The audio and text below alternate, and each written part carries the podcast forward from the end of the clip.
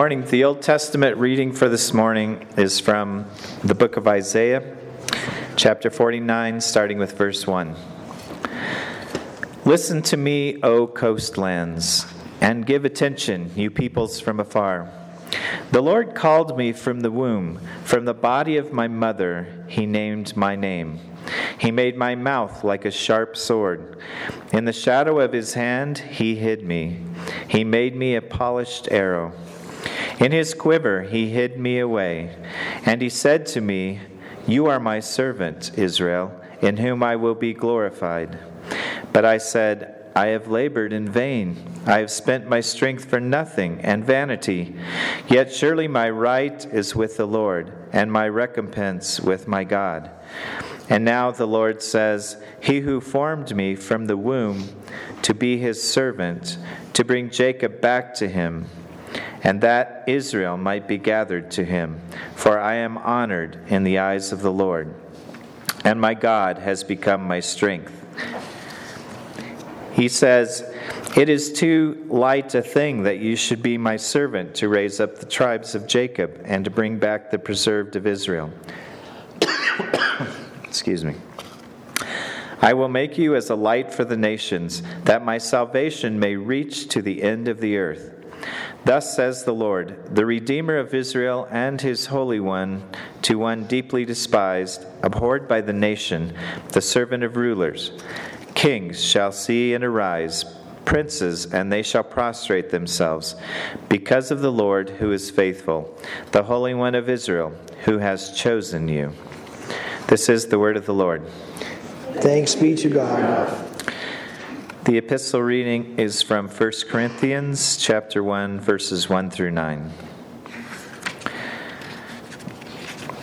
Paul, called by the will of God to be an apostle of Christ Jesus, and our brother Sosthenes, to the church of God that is in Corinth, to those sanctified in Christ Jesus, called to be saints together with all those who in every place call upon the name of our Lord Jesus Christ, both their Lord and ours. Grace to you and peace from God our Father and the Lord Jesus Christ. I give thanks to my God always for you because of the grace of God that was given you in Christ Jesus, that in every way you were enriched in him and in all speech and all knowledge, even as the testimony about Christ was confirmed among you, so that you are not lacking in any spiritual gift as you await for the revealing of the Lord Jesus Christ, who will sustain you to the end, guiltless in the day of our Lord Jesus Christ. God is faithful by whom you were called into the fellowship of his Son, Jesus Christ our Lord. This is the word of the Lord. Thanks be to God.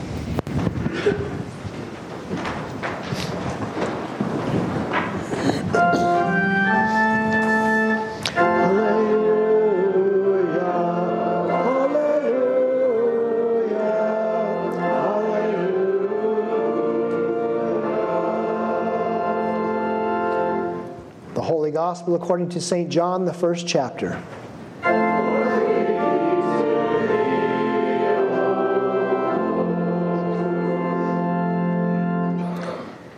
The next day, John saw Jesus coming toward him and said, Behold, the Lamb of God who takes away the sin of the world.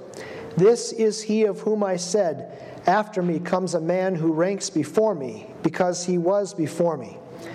I myself did not know him. but for this purpose I came baptizing with water, that he might be revealed to Israel. And John bore witness. I saw the Spirit descend from heaven like a dove, and it remained on him. I myself did not know him, but he who sent me to baptize with water said to me, He on whom you see the Spirit descend and remain, this is he who baptizes with the Holy Spirit. And I have seen and have borne witness that this is the Son of God. The next day again, John was standing with two of his disciples, and he looked at Jesus as he walked by and said, Behold, the Lamb of God. The two disciples heard him say this, and they followed Jesus. Jesus turned and saw them following and said to them, What are you seeking? And they said to him, Rabbi, which means teacher, where are you staying? He said to them, Come, and you will see. So they came and saw where he was staying, and they stayed with him that day, for it was about the tenth hour. One of the two who heard John speak and followed Jesus was Andrew, Simon Peter's brother. He first found his own brother Simon and said to him, We have found the Messiah, which means Christ. He brought him to Jesus. This is the gospel of the Lord.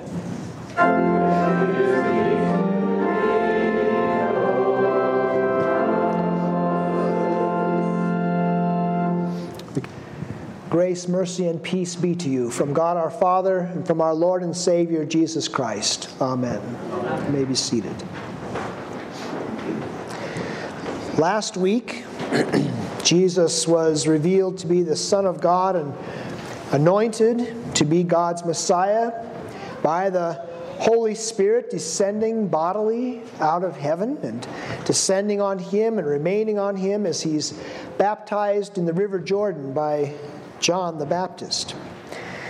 This week in our reading, as John is baptizing there at the river, he points Jesus out to two of his disciples.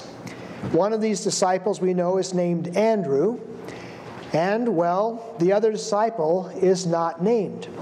We have to keep in mind this is in the Gospel of John, and John does not name himself in the Gospel. He calls himself sometimes the, the disciple that Jesus loved or something like that. So we can, I think, assume that that second disciple was indeed the apostle John. And John the Baptist points to Jesus and says, Behold the Lamb of God who takes away the sin of the world. This is the purpose for which John has come, John the Baptist. He's come to make a way for, he's come to prepare Israel for, to usher in the ministry of the Messiah. And as John points out this Messiah to those who are around him, to those within earshot, two of his disciples, two of John's disciples, go and follow Jesus. And Jesus asks them a question What are you seeking?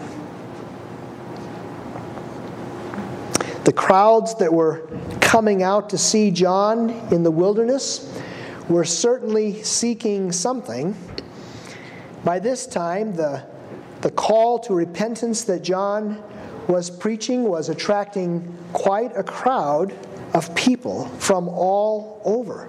John was the talk of the town. He had followers who hung on every word. And his message resonated with a good number of people. Was it just hundreds? Was it thousands that came out to hear him preach, came out to confess their sins? John was accomplishing his mission. The people were ready, they were eager for the coming of this Messiah. And in fact, many were asking John if he were the one, if he were the Christ. And then during the height of his popularity, John turns everyone away from himself by pointing out Jesus. Behold, the Lamb of God who takes away the sin of the world. In essence, he's saying, There is the one that you should be following and listening to. John was sure about this because at, his, at Jesus' baptism, John had witnessed the dove coming down out of heaven. And, and we hear that God had revealed this to John. The Messiah will be, the Christ will be, the one on whom the Spirit descends and remains. And John bears witness to this. He says that Jesus was before him, even though John is the older of the two cousins. He's before him because he was before him, because he was and is eternal. Announcing Jesus to be the Messiah, well, that was the whole purpose of John's ministry. And now it's time for John to decrease and for Jesus to increase. And so Andrew and the other disciple, this other disciple, leave John the Baptist to follow Jesus. And it's not a lack of loyalty on their part. This is what John wanted to happen. Faithful Jews had been seeking the Messiah for many, many, many years. They were looking for one who would bring freedom to their nation, freedom from the oppressing Romans. They were watching and waiting for the one who would restore Jerusalem to its greatness, to, who would return power to the Jews.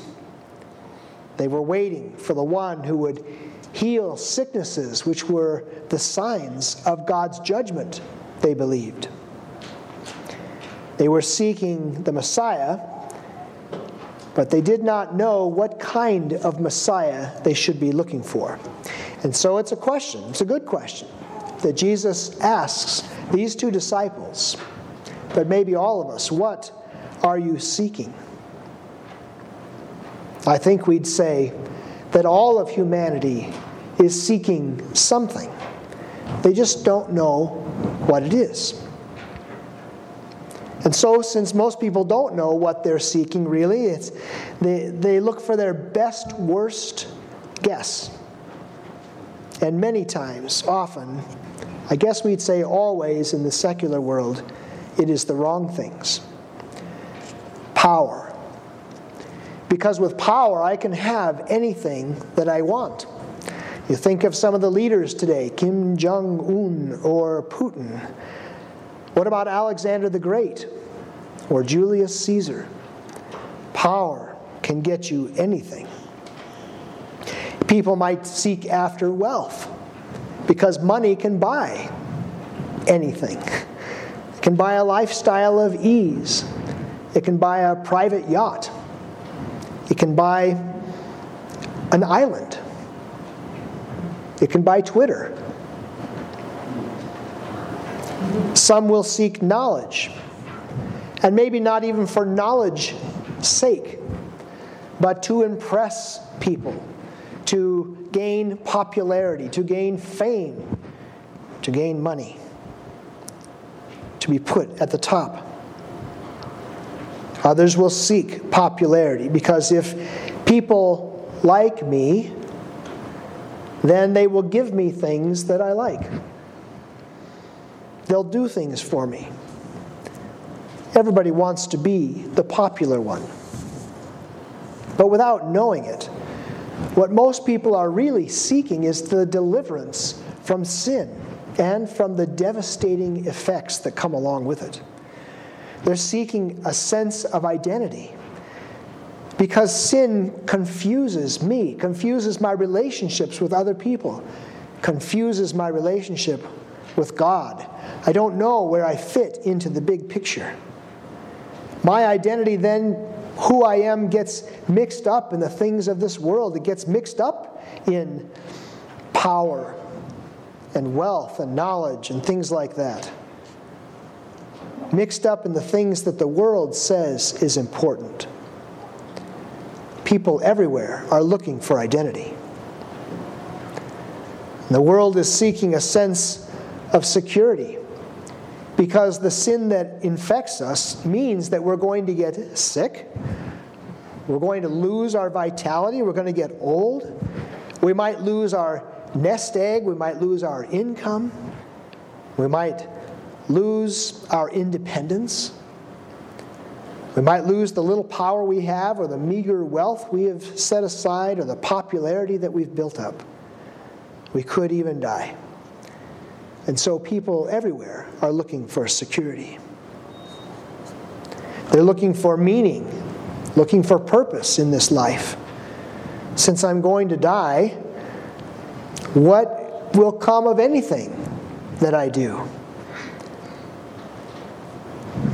Legend says that Alexander the Great, after conquering nearly all of the known world, on his deathbed, asked that his coffin let his arms dangle out so people could see his empty hands.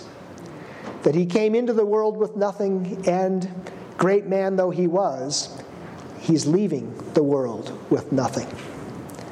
It's not corroborated, so I don't know that it really happened, but it's a well known legend.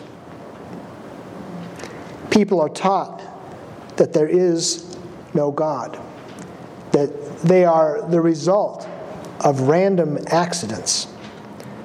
And so people are looking for meaning and purpose in their lives. What we're really seeking, God provides in the Lamb of God who takes away the sin of the world. God calls us to repent of our best worst guesses because they're really false gods. As powerful as Julius Caesar was, he was murdered, even by his friends. Britain's youngest lottery winner, youngest millionaire at age 17, will tell you candidly how wealth ruined her life. King Solomon, with all his wisdom and knowledge, said that these things, wisdom and knowledge and wealth and everything else, without God, are meaningless and a chasing after the wind. And popularity has led untold numbers of people to despair and regret and unhappiness. Confessing all of these things to be false gods, confessing that when we seek these things, we are sinning against the true and only God. Then we are open to hear John's cry in the wilderness Behold, the Lamb of God who takes away the sin of the world. And the Holy Spirit leads us to understand that what we really seek is the one who can take our sins away. And if we're clear on what we're seeking, we'll see that these two disciples in our text are headed in the right direction. Jesus, the Christ, is the anointed one of God, the one who brings reconciliation to our relationships with each other and to our relationship with God. Through Christ's work, through his obedience, his death, his resurrection, he restores our identity as redeemed children of God. When the sin that separates us from God is forgiven, then we are restored. We are children of God. We belong to Him. We belong to each other as brothers and sisters in Christ. And through Christ's work of redemption, we have security. Having reconciled us to Himself by removing our sin from us, we are secure.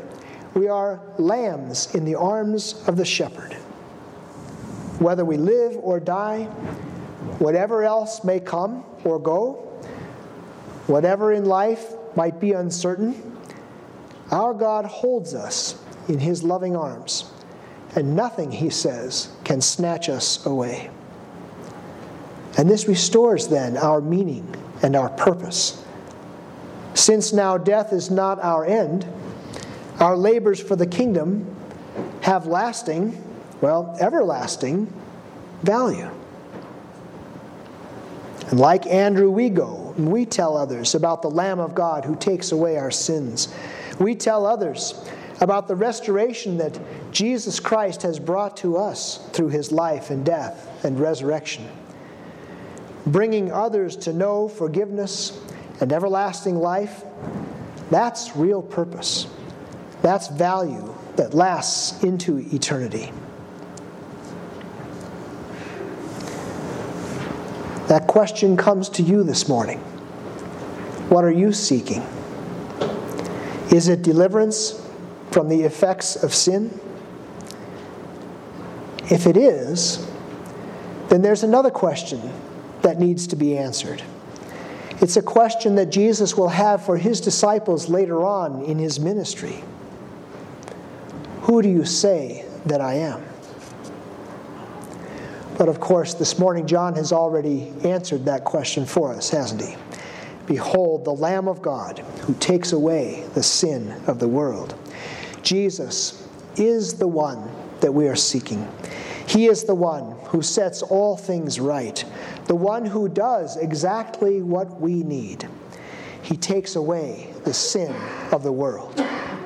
In the name of Jesus, amen. Now may the peace of God, which passes all understanding, keep your hearts and minds in Christ Jesus. Amen.